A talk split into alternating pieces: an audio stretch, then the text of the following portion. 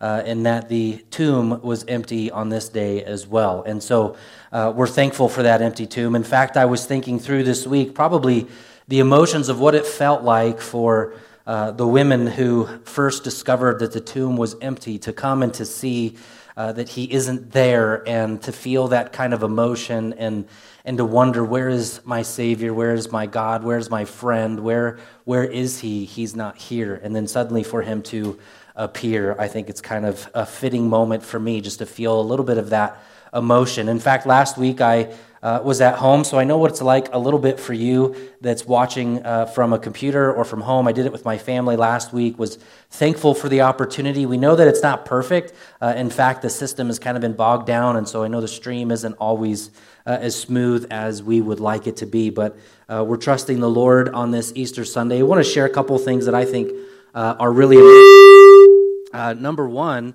is in the last 28 days, so uh, and about the time that we've kind of been in this process of isolation, uh, I've checked some statistics for us online. Our reach, this is just for Facebook, doesn't include YouTube. Our reach is up 892%. Uh, our engagement, which is a, a word that's used online for, it's actually kind of a more pure number for people that are actually engaging and communicating and talking and liking. It's the, it's the term we would probably use at church for those who attend. There are those who are just kind of show up to church. They're not uh, totally interested in being involved. This church is kind of a, a box that they check. Um, but engagement is people who are serving and they're, they're connected and they're really caring about what's happening. That number's up 539%. Our page likes are up 500% just in the last 28 days. All of that to be said, um, we, we are mourning that you're not here. I am personally. I know that for sure. I would much rather have this room filled with people. Last year was a great Easter success for us. Many came, many were impacted, uh, and God was good to us. And and even though that you're not here, I think it's worthy for us to celebrate that if these are just our numbers, our little church in a mountain town, if we're reaching that many more people, imagine how many more people other churches are reaching with their innovation and ability to go online. Uh, and all of that. And so we're looking forward to the day where you're actually here in the room. In fact, what's really kind of neat about this online thing that we're doing is many people who would never come to church are actually checking out church. And I've had some of you contact me, and I just want you to know I'm thankful that you're tuning in, and I'm thankful that you're, you're hearing the good news and the message of Jesus Christ. Uh, and, and a couple places that I've heard people who are tuning in, as far as Palm Springs, Hawaii, San Jose, Texas, Michigan, even Brazil, Spain, Indianapolis. Uh, there's a broad reach, and so we're just thankful that you're here. And we pray that you are impacted by uh, the message this morning as we celebrate the resurrection of Jesus Christ. And what I want to talk about with you this morning is the results of the resurrection. What, what are the implications of the resurrection of Jesus Christ? But let me first back up a little bit and recognize that the Christian story is that God saw that there was a brokenness and a fracturedness within mankind. The COVID 19 disease is an example of what we're wrestling with and through, recognizing that because of sin and the fallenness of mankind, there is disease and there is pestilence. In fact, the Bible actually says that disease and pestilence uh, is not only just a result of sin, but we're going to hear rumors of earthquakes and disease and, and hardships and war as birth pains for the return of a Messiah who would save us. And so we recognize that Jesus, who is God, came from heaven to earth to mingle with, to tabernacle with is the word that's used in the New Testament, to put his tent amongst us. He became flesh to be one of us, to live a perfect life, to, to walk amongst this world in a way uh, that with perfection, to please God the Father, that we would come to know Him. And so, all of the other religions we know in the world, all of them would essentially say that you can find salvation or peace through a system of works or through uh, the ability of emptying yourself of your kind of, uh, you know, your badness. You, you can purge yourself of these things that hinder you. And right now, we're dealing with the same thing. There's all these people who are saying if we get the right kind of political stuff in line, we will be able to fix the COVID 19. If we get the right doctors, or if we vaccinate everybody, that's kind of Bill Gates' thing right now, right? He's saying we need to make sure everyone gets vaccinated. There's all these different solutions to fixing COVID 19. And, and some people think it's a conspiracy. I've seen all of those stories as well that China's doing this to take over the world. I'm not here to tell you what's happening because I don't know. But what I do know is that, that, that sin has entered into the world. It's broken us apart. And all other religions would say you have to do things a particular way to find salvation. If you go to a particular prophet, then that prophet will point you to God. But Jesus instead says, I'm not pointing you to God, I am God. If you come to me, you will find salvation and rest for your souls. And in fact, the fact that, that Jesus was resurrected from the dead, so we recognize, let me again back up here, that the, the entire gospel story is that in order for us to be forgiven, Christ needed to die, a perfect, a perfect sacrifice needed to die on our behalf that, that somebody needed to take our sin and our junk and our guilt and our shame upon himself, and that somebody would need to give us that perfection. And Jesus did that on the cross. And then we know that he was then buried for three days and then he rose again. That's why we're here this morning. That's why you're tuning in. That's why you're listening to this message to hear the importance and the implications of the resurrection of God. And everything in Christianity hinges on the resurrection of Jesus Christ. Everything. Uh, in fact, if the resurrection didn't happen, then there's no need for us to even be here. It's all worthless. In fact, Tim Keller says it like this He says, If Jesus rose from the dead, then you have to accept everything he said. If he didn't rise from the dead, then why worry about any of what he said? The issue on which everything hangs is not whether or not, listen now, whether or not you like his teaching, but whether or not he rose from the dead. Whether or not you think he's a good teacher is, is unimportant. Because Jesus, in fact, claimed to be God. There's multiple places where he uses the, the words I am to show, to invoke to his audience that he was God. It's why he was crucified, the brutal death that he died, because the Jews said, This is heresy. This guy's claiming to be God. And there's no way he can be God. How dare he do that? Not only that, but he was also rubbing against the God of the Pharisees, which was to make money out of the temple, because Jesus was essentially saying the temple where you come to be religious is going to be done away with, and a new temple is going to come and be raised up, and that temple is going to be mankind. So God doesn't dwell within a building, my friends, He dwells within human hearts. And that's what's so beautiful uh, about what we're experiencing right now. And I experienced it last week with my family and my kids. Knowing, knowing that, that even though that, that, that I am not with you, and I was at home on my couch and I stood as we sang and I stood as we read the scriptures and I sat as I listened to the message that Wayne preached last week. And I, I felt just this emotional tug upon my heart, knowing that there are hundreds of you, if not even thousands of you, who are still with me, worshiping the God of the Bible who died on behalf of our sins. Acts chapter 2, verse 24 says this about God who was raised up out of the grave after dying the death that you and I deserve. And it says this this is what he did. He loosened the pangs, the pain it means, literally the, the agony, the labor of death, because it was not possible for him to be held by it. That's good news. See, Jesus had to come back from the dead because he was the creator of life.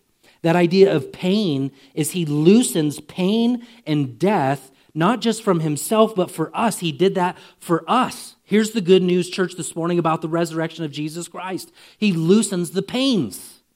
Now, I don't know how you've been responding over the last several weeks. I don't know where your emotional state has been. I don't know how worried you have been or how, how fretful you have been or how fearful you have been. But what I know is that I've had a certain kind of confidence in my life in this season because I know that this life is just a small blip on the radar, that there's a better life to come. That's what the resurrection promises us newness, forgiveness of sins. Uh, in fact, Charles Spurgeon, one of my favorite uh, pastors way back in the day. He's long and gone. For those of you who may not know who he is, he's known as the Prince of Preachers. And he was a big guy, and he was a fun guy. He was kind of known for his sarcasm. In fact, if you read some of his books, uh, he, he can be pretty forthright and pretty blunt and pretty sarcastic. He was known for uh, drinking cigars uh, uh Uh, end on end. He was a cigar smoking, gospel preaching evangelist, and he just was a guy who understood the grace of God and reached so many people during his ministry. And he says this about the idea that, that the grave could not hold our Messiah after his death. He says, he, if, if he, speaking of Jesus, was more than a match for death, who or what shall ever be able to stand against him? Death, the slaughterer of all mankind, before whom kings and princes, as well as the meanest of their subjects, lie prostrate in the tomb death before whom giants bend as a rush sways to and fro in the wind. Even death is vanquished by Christ. He is the destroyer of destruction and the death of death. Then what power can possibly stand in opposition of him? I want to cheer you in these dark and evil days with a strong belief in our great master's omnipotence and invincible might. His kingdom is an everlasting kingdom with such a hero to lead us, victory is sure, no matter how stern the conflict. You see, Spurgeon knew and Jesus knew that we need the truth that there are better days ahead. To measure life in the realm of eternity, not just with the day that we're wrestling in, not just, not just this particular moment, but for the moments to come in, in the future where we uh, know that Jesus died to save us, not just for this life, but for the life to come. The resurrection gives us hope and promise. Let me just share this with you because some of you, some of you are tuning in and you maybe don't believe in Jesus, or you believe that Jesus was a good teacher, but there's no way that you believe that he was resurrected from the dead. Uh, let me just share with you that, that first of all, uh, C.S. Lewis has this term that we've used here before in regards to our kind of uh, social thinking with, with how we fix problems. C.S. Lewis said that we always think that the, the generation in which we live is always smarter than the past generations. Uh, what he meant was, what the way he said it actually was, uh, it, he called it chronological snobbery. And what he meant by that was that with each generation, we think we have it more figured out than the past generation. And so some of us today would say, we don't believe in the resurrection because, because well, we have more science and we have more thinking and we have more logic and we have, we just, there's just no way we could believe in something like that. And let me just share with you, that thinking is indeed chronological snobbery. Because the people in Jesus' day didn't believe in the resurrection either any more than they would today. They still baffled at it. In fact, when Peter uh, I'm sorry, Paul was sharing the gospel with Agrippa. Agrippa basically scoffed at him and said, You want me to be a Christian? He, he scoffed at the reality of the resurrection. In fact, uh, in Jesus' day, I know it's offensive, but it's true. In Jesus' day, the testimony of women that, that, that if a woman said this happened, it was deemed uh, that, it, that it basically was an illegal testimony, that women could not and should not and would not be trusted. And there's literature that shows us this reality. However, we see the first two witnesses are two women at the empty tomb. It's not how you start a movement. However, Paul, as he tells Agrippa and he tells those in Athens who are worshiping other false gods, he says, okay, listen, if you don't want to believe me, that's fine. That's fine. However, let me, let me just share with you this reality. There's 12 other disciples that you can go to that Jesus actually saw. In fact, Jesus actually showed up after the resurrection and he shared with over 500 people he says they're still alive today. Go ahead and find them. Here's their address. Here's the door to knock on. You can go to all 500 people and you can ask them, Is this true? And they'll say, Yes, it's true. In fact, Jesus' resurrection was so powerful that, that it could not stop the movement of Christianity. And it essentially did away with, uh, in many ways, in many respects, Judaism. You had men and women and families who were entrenched in thousands of years of Judaism. I mean, you're talking about people who grew up in, in a home where they were told, Yahweh is God, the sacrificial system is the way in which we, we are to get forgiveness of sins, all that Old Testament stuff, year after year after year after year, they, they were told this is how you do it. And, and you were going to be a Jew because you were born a Jew, and you were going to practice Judaism because you were born in Judaism, and that's just the way it was. And yet, Jesus infiltrated that through his death and resurrection and completely changed the system of salvation. That it would be by grace alone, not sacrifices of lamb and sheep. Jesus' resurrection totally changed the whole Middle East and how it operates. Jesus' resurrection has changed us. His message has continued to be, be proclaimed year after year after year after year because it happened. In fact, Paul essentially tells Agrippa in, in the passage in which I'm speaking, he says, basically, you know that the proclamation is true. You know it's true, but you don't necessarily want to accept it. Here, and here's why. Here's ultimately why the resurrection is so difficult for us to accept. Because, uh, back to what Keller said, if, if he really rose from the dead, then Jesus is not just a good teacher, he's a king. He's a king that we should submit to.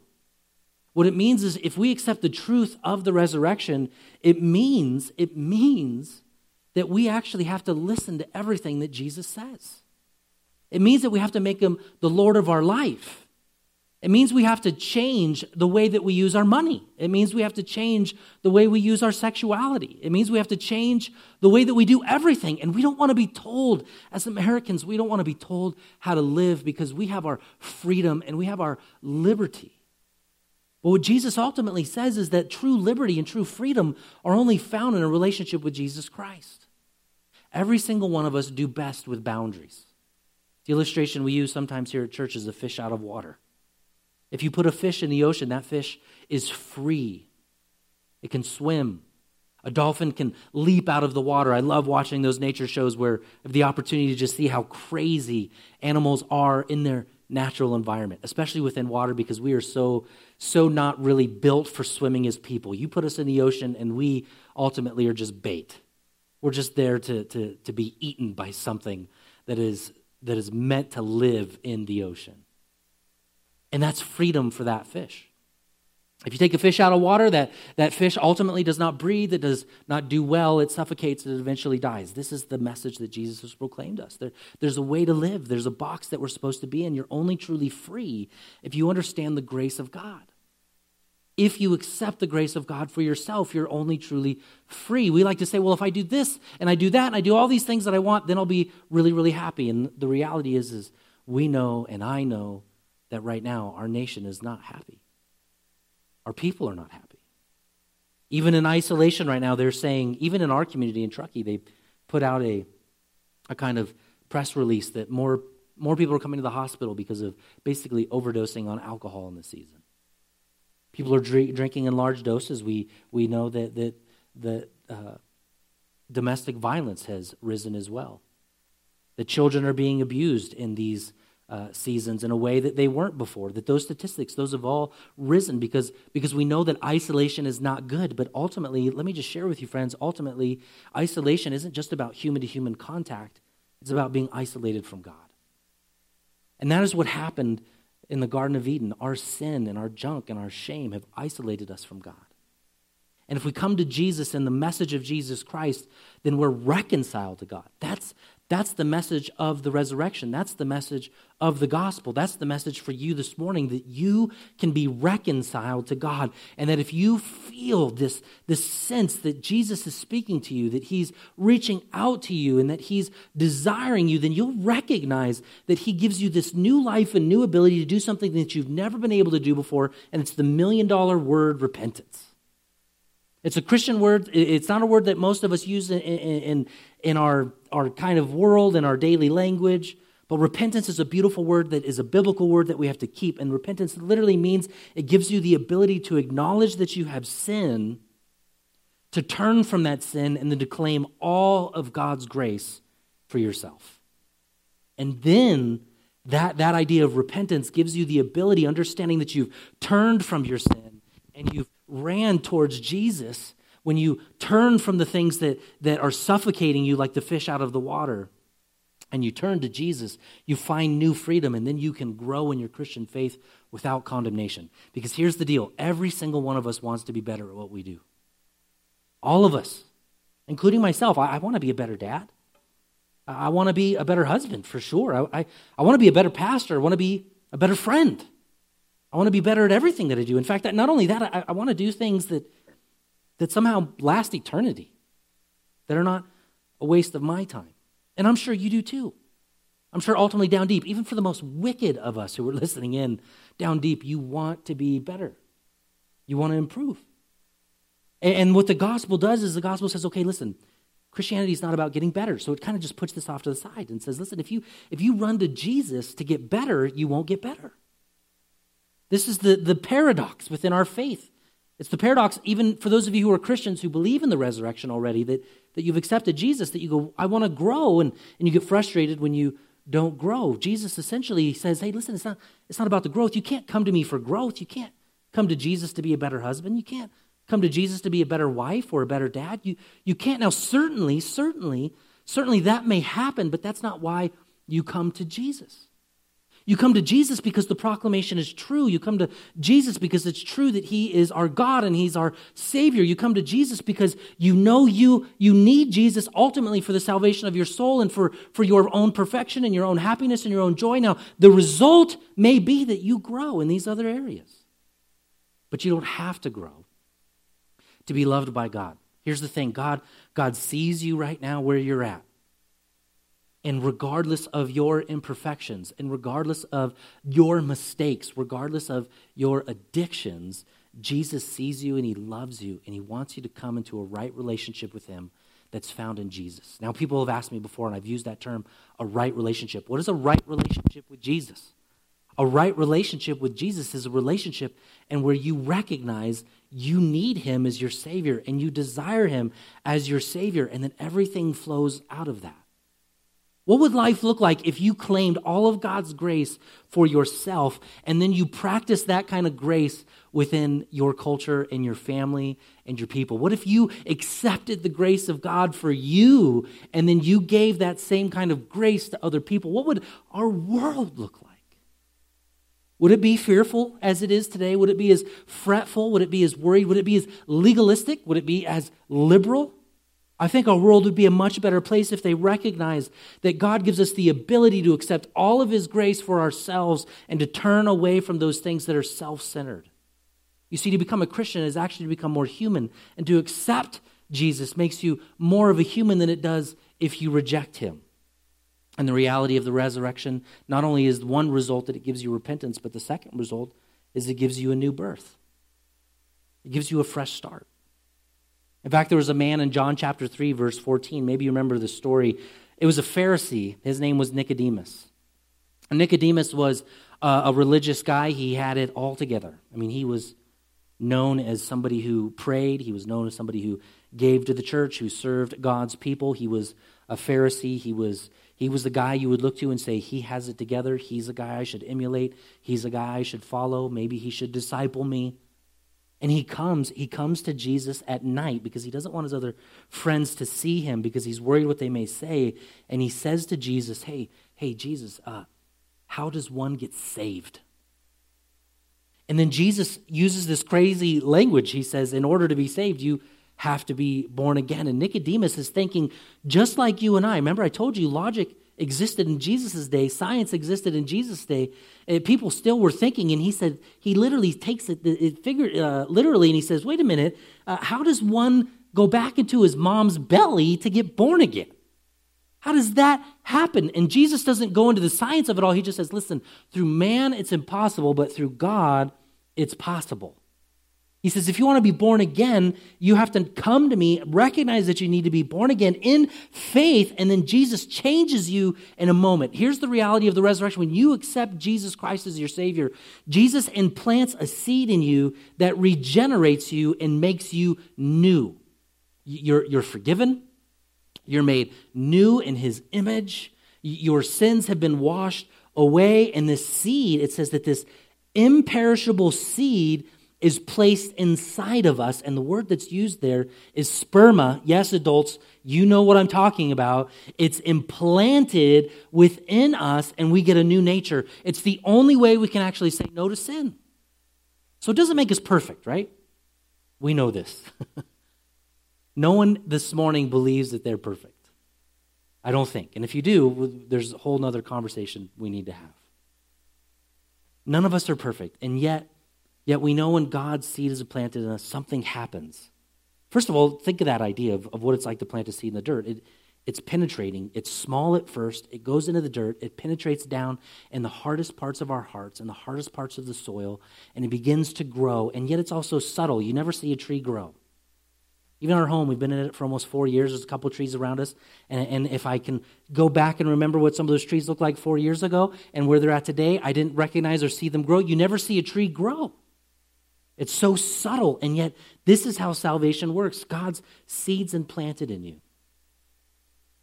And then his new nature is given in you. You can say no because you have a new nature. You no longer have to say yes to your addictions. You can say yes to Jesus. You, you can understand grace and forgiveness on a level that you've never had before. You can, you can receive it in a way that, that, that has never been experienced before. And it's penetrating. God's grace gets inside of you and it, it starts to break up the areas that you, you know that, that you, you can't wrestle with on your own. See, God is the one who ultimately fixes these things. And that's why when we come to Him at church, we don't come to church so we can become better people. We don't read our Bible so we can become better people. We come to church so that we can experience the goodness of God and, and the reality of who, Je- of Jesus, who Jesus is. Most of you know I, I grew up in a home for several years that just was fractured and, and broken. And it was one day when I was 12 years old, my mom came home and she said, I found Jesus. And she shared the message of Jesus, and everything about my mom changed. The, the way she spoke changed, the way that she talked changed. She, she got up earlier in the morning, and the way she dressed even changed. She, she went on this little kind of bender for a while. I think some of you remember it, where, where, where you know, hey, to be conservative, you got to wear a dress all the way down to your ankles, and she would wear a hat in church. And she got really, really conservative because she just, she recognized how good God was, and she wanted to respond uh, in, in likeness to the goodness of God. Now, now that's kind of legalism kind of stuff. She gave up most of that. But the reality is, is inside of her heart, she, she wanted people to see physically what she knew happened inside eternally. And when we experience Jesus, we get that newness, man, we want to be able to share with people the goodness of God. We want people to understand and see, man, He is good. He has changed my life. I have a peace that surpasses understanding. I, I have a relationship with my wife that isn't perfect, but we, we work together on things and we wrestle through, not because of, of what's going to come, but because God is good. This seed gets in and it changes your life and it penetrates and breaks up all kinds of soil and hard stuff. I mean, that was the, the testimony of my mom. And then later, I think some of you have heard this story on several occasions. My, my uh, stepfather wasn't a Christian, and he, he was a motorcycle riding, hard kind of dude, rough guy. He had spent some time in prison himself. And, and my mom told him, hey, listen, you, you are going to go to a men's retreat, or I'm leaving you. Which we've jokingly said that's probably not the best way to do evangelism, but sure enough, I remember my dad, he's cussing, he's stuffing his clothes in his bag, and and he heads off to the men's retreat and he goes to the men's retreat he hears the message of jesus that jesus died for his sins that jesus washed him clean. And he comes home and he says i'm a christian. My dad went from being one of the most violent angry people i've ever met or ever known to one of the kindest most soft-hearted people that i've, I've ever known. And i was able to see with my own eyes the penetrating power of salvation when one believes upon jesus in faith I was able to see for myself the transforming power of God, and that is why I do what I do as a pastor today. And I still continue to see people reach, reached by God and reached by the gospel, and I believe that He wants to reach you this morning. I believe that He wants you to respond in faith and kindness to the grace of God, to open up your heart and to say, I want the forgiveness of God. I want the seed of God to come into my soul to break up the hardness of my heart and, and to make me the person that God ultimately wants me to be so that I can be free, so I don't have to feel like a slave anymore. I don't have to have depression like I've had. I don't have to have anxiety like I've had. I want to I want to have the kind of faith that I see in some of these Christians that aren't fretting about COVID 19. I mean, don't get me wrong, church, we've had to carry a lot of kind of just weird tension and balance in this because we recognize that the Bible commands us as Christians to gather together. And then now we're in the season where, where we're being told you can't gather because if you do, you might make people sick, especially those who are older. One of my fears is I, I, kept thinking, man, if I forced our church to gather and I made that stance of, hey, you know what, you need to come to the building anyways. And I think of all the older people who come to our church, people who love Jesus and have loved Jesus for years. And if they got sick and something happened to them, I don't know how I would live with myself. At the same time, some of our older people are like, you know what, I don't care. I'm ready to go home. And they still want to gather and they still want to be here. However, at the same time, we recognize that everything we do as Christians, especially in our small community, is being seen by the world around us. The hospital's watching. Our school leaders are watching. All people who are serving our community well right now and who love us. Those who work at Safeway who are putting themselves at risk are watching us. I would hope they would see that we're making a small sacrifice to not be in the room together so that we could still gather in our own house so that we could hopefully, maybe, maybe keep people safe. I, it's debatable, right? But we're doing our part to show Truckee, California, and the rest of the world, you know what? We do love you and we're willing to forsake some of that which we find very beautiful so that you can know that we love you. And I would say to, to those in our community who are serving as well, thank you. Every time I go into a store and I see, uh, there's one gal I think of in a store that I still go to every now and then, and, and I can see she's, she's scared, but she's thankful she has a job. But she is fearful. And she knows I'm a, peer, I'm a preacher. She knows I'm a pastor. And at first she was like, you're a pastor, same kind of reaction most people get, and unless I'm dressed with a tie. But if I'm at the gym and those kind of places, people people don't go, well, "Oh yeah, of course you're a pastor." No, most people go, "You're a pastor," and um, and she said, "You're a preacher." I said, "Yeah," and and this was uh, several months ago, and she was blown away by it. And so every Sunday when I've gone in to see and and grab something to drink in the store or what have you, and then this Sunday, just even today, she said, Happy Easter. And I, I could tell she, she had a mask on. And when she saw me, she, she's behind her own little plexiglass window. And when she saw me, she, she, she wanted me to see her smile. So she took off her mask so I could see her smile so she could talk to me face to face. Because I believe and I think that she knows that there's some hope inside of the gospel. More people than ever right now are asking, Where is God in all of this? And here's what the resurrection teaches us God is everywhere in this. He's in your home, He's, he's with your kids. I promise you, He's ministering to your kids' families. And I promise you that if you would get your eyes off of the news and off of social media and off of all the political junk that's happening, and you put your eyes on the cross, and then you put your eyes on the empty tomb, you will not have the same kind of fear. You'll have what we like to call pillars of fearlessness. There's this passage in Isaiah 41 10 talks about that kind of just focuses on the this idea that he's been resurrected and that he's here with us and that once he ascended into heaven he gave us his holy spirit to be with those who believe. He says this do not fear. Now listen carefully to the commandments. Do not fear for i am with you do not anxiously look about you, uh, you, you do you hear that church i mean i know this is not in front of your face necessarily but isaiah 41.10 do not anxiously look about you you know how that could be translated in, in modern english uh, do not anxiously look at Facebook. Do not anxiously look at CNN. Do not anxiously look at Yahoo News. Do not anxiously look at your Instagram posts. Do not anxious, anxiously look at the death toll and the amounts of infectious disease. Do not anxiously look about you. For why? He says, Because I'm your God. I will strengthen you, I will help you.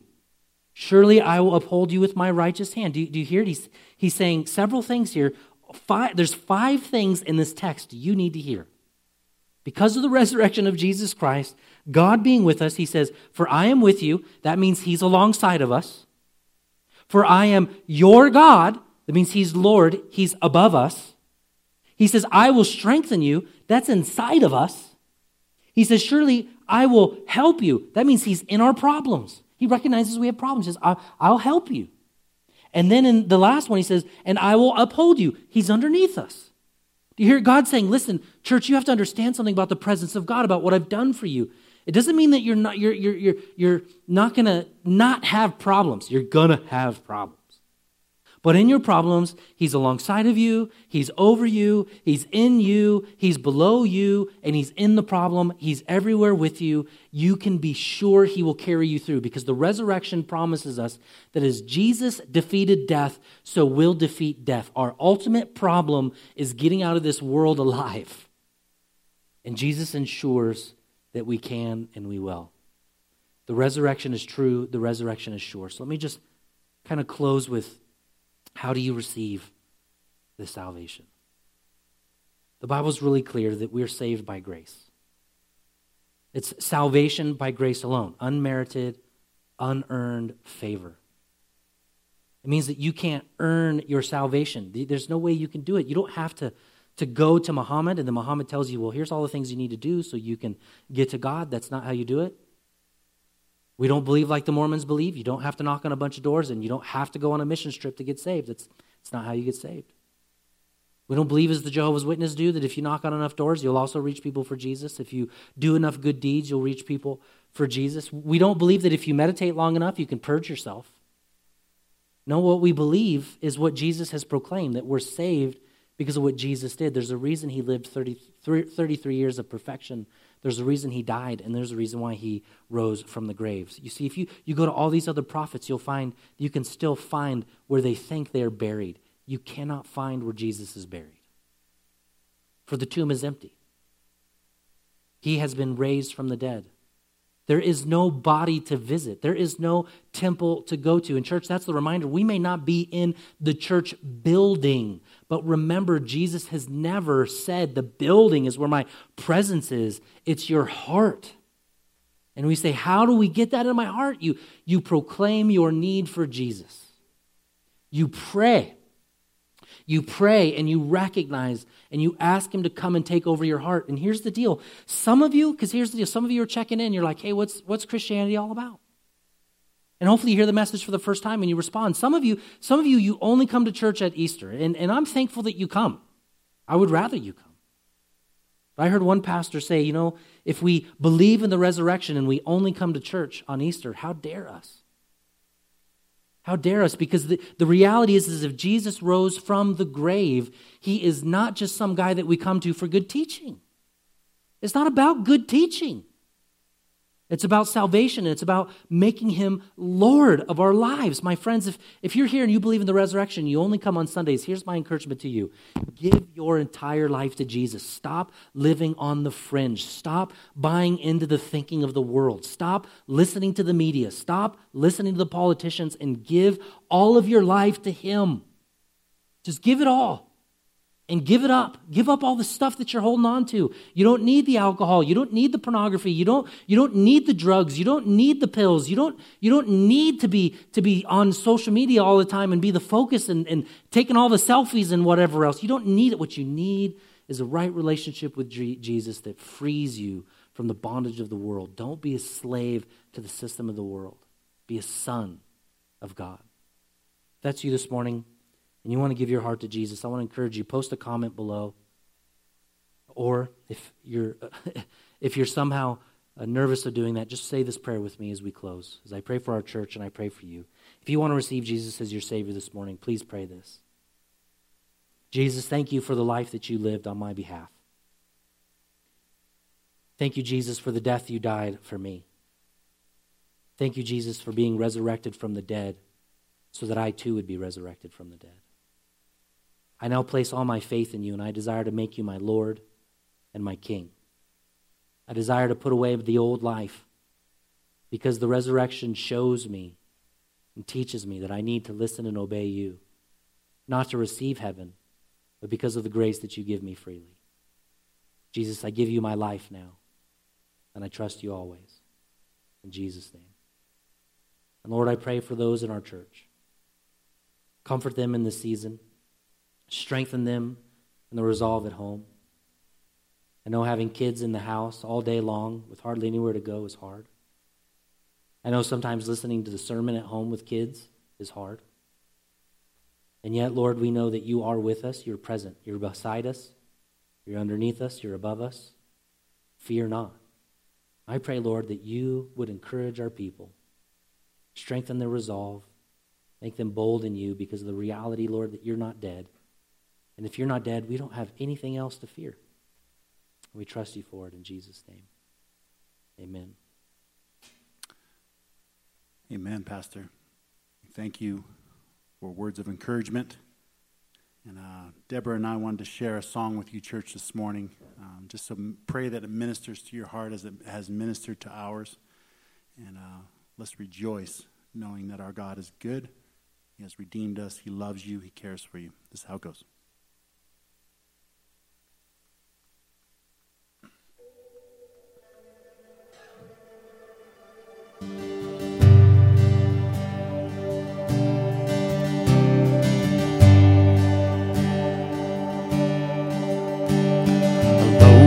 My sorrow and dead in my sin. Lost without hope with no place to begin. Your love made a way to let mercy come in. When death was and my life began. Ash was redeemed, only beauty remains. my open heart was given a name. My mourning grew quiet, my feet rose to dance. When death was arrested, my life began. Oh, your so free, washes over me. You have made me new. Now life begins with you. It's your endless love pouring down on us. You have made us new. Now with you. Release my chains, I'm a prisoner no more. My shame a ransom he faithfully bore. He canceled my debt and he called me his friend. When faith was arrested, my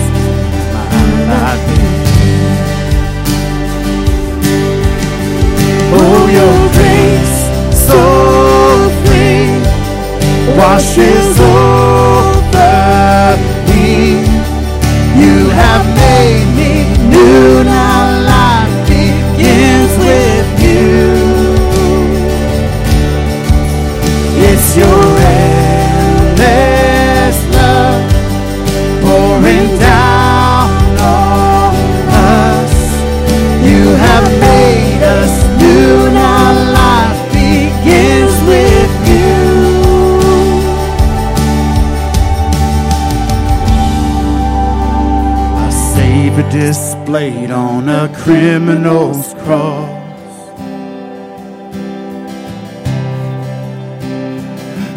Darkness rejoiced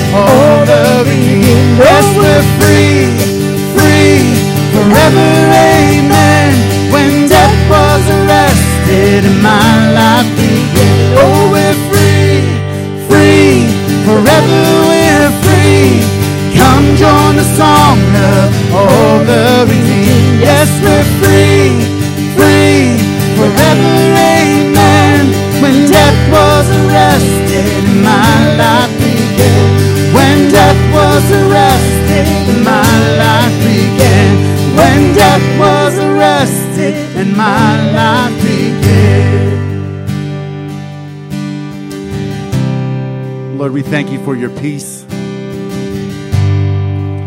We thank you, Lord, that you have set us free from the burden of sin. Lord, that we do not have to be fearful. Lord, knowing that you have overcome death. And Lord, that we will inherit eternal life when we pass from this life. Lord, we honor you. We thank you for Resurrection Sunday. We thank you that you're no longer in the tomb. And we have the hope one day you're coming back for us. We praise you. We honor you. In Jesus' name, amen.